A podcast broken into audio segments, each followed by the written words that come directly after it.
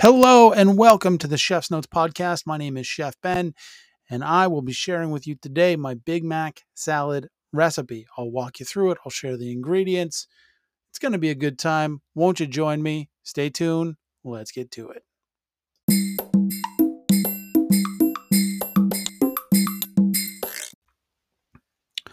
I have to admit that back in the day, before I knew that I had celiac disease, I was very fond of the occasional Big Mac. I know that a lot of people love to hate McDonald's, but come on, as far as burgers go, Big Mac is pretty much the best fast food one, or one of the best fast food ones, I should say. So, a few weeks ago, I was cruising the internet and I found a few recipes for a Big Mac salad. Well, I knew right away that I had to make my own version, and that's what I'm going to share with you today. Now, this Big Mac salad is the closest thing that I've had to a real Big Mac in years, and I'm so excited to share this with you, especially as the first official episode of the new and improved Chef's Notes podcast, formerly Food and Five. All right, that's enough preamble. Let's get to it.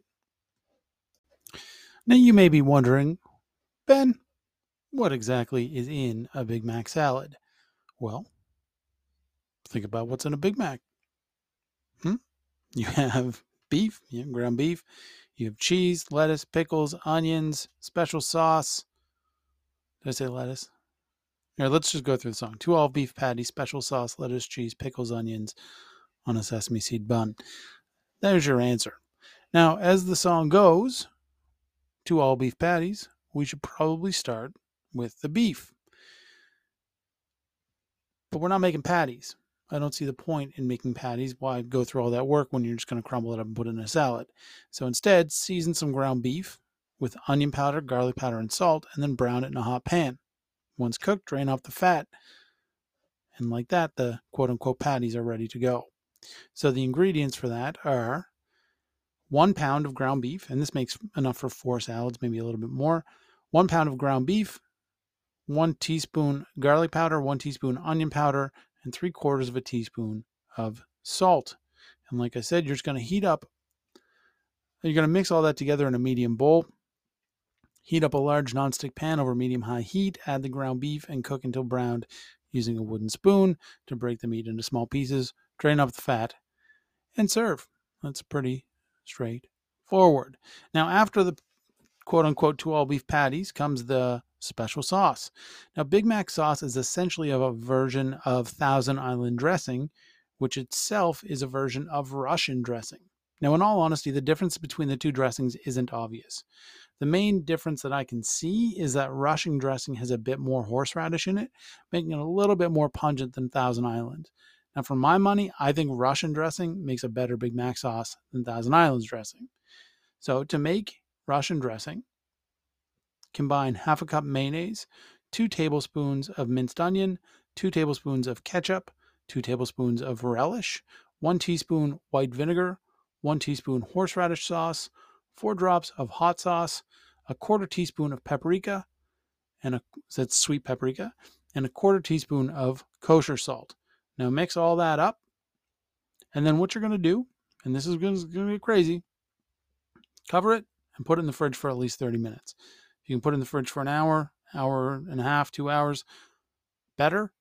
But minimum half hour. That's going to let all the flavors kind of meld together, and it's you, taste it before you put it in the fridge, and then taste it after. It's going to taste completely different. Not completely different. It's not going to, you know what I mean. There's going to be a different flavor. It's going to be more uh, nuanced. It's going to be better. So make sure you mix all those ingredients. I'll go through that one more time. So half cup mayonnaise, two tablespoons minced onion, two tablespoons ketchup, two tablespoons relish, one teaspoon white vinegar, one teaspoon horseradish, four drops hot sauce, quarter teaspoon uh, uh, sweet paprika, and a quarter teaspoon kosher salt. Mix it all up, cover it, put it in the fridge for half an hour at least, and then enjoy.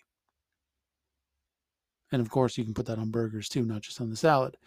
Now, croutons. So after special sauce comes lettuce, cheese, pickles, onions We'll worry about all that next. But for now, let's focus on the sesame seed bun. Now, you can't have a Big Mac salad without some kind of bread element, so I decided to make some croutons. Now, I'm using um, just gluten free bread. You can use any kind of bread you want. You could even use sesame seed buns if you want. I don't care. Do what you want. But the way I made my croutons is I took two pieces of bread, I drizzled them with olive oil, seasoned them lightly with salt and pepper, and then I baked them 400 degrees Fahrenheit for about eight to 10 minutes. Uh, let the toasted bread kind of cool, and then I cut it into small bite sized pieces. Now, I made the croutons this way rather than cutting the bread first because I wanted the croutons to still be a little soft in the middle. I like it when they're crunchy on the outside and a little soft in the middle. So I like it. If you like it a little drier, I would do it on a slightly lower temperature and cook it for a little bit longer. I'll leave that up to you. Okay, we've got the beef, we've got the special sauce, and we've got the bun or croutons. It's time for the lettuce, cheese, pickles, onions. So take a head of iceberg lettuce, remove and discard the outer leaves. Cut the lettuce into bites and take the stem out as well. Cut the lettuce into bite sized pieces, then wash and dry well. So just wash and dry them. Put the lettuce in four bowls, top with the dressing, then the beef. Next, add, a, and you can use the beef hot or cold in this. I prefer kind of like room temperature, but you know, whatever you want to do.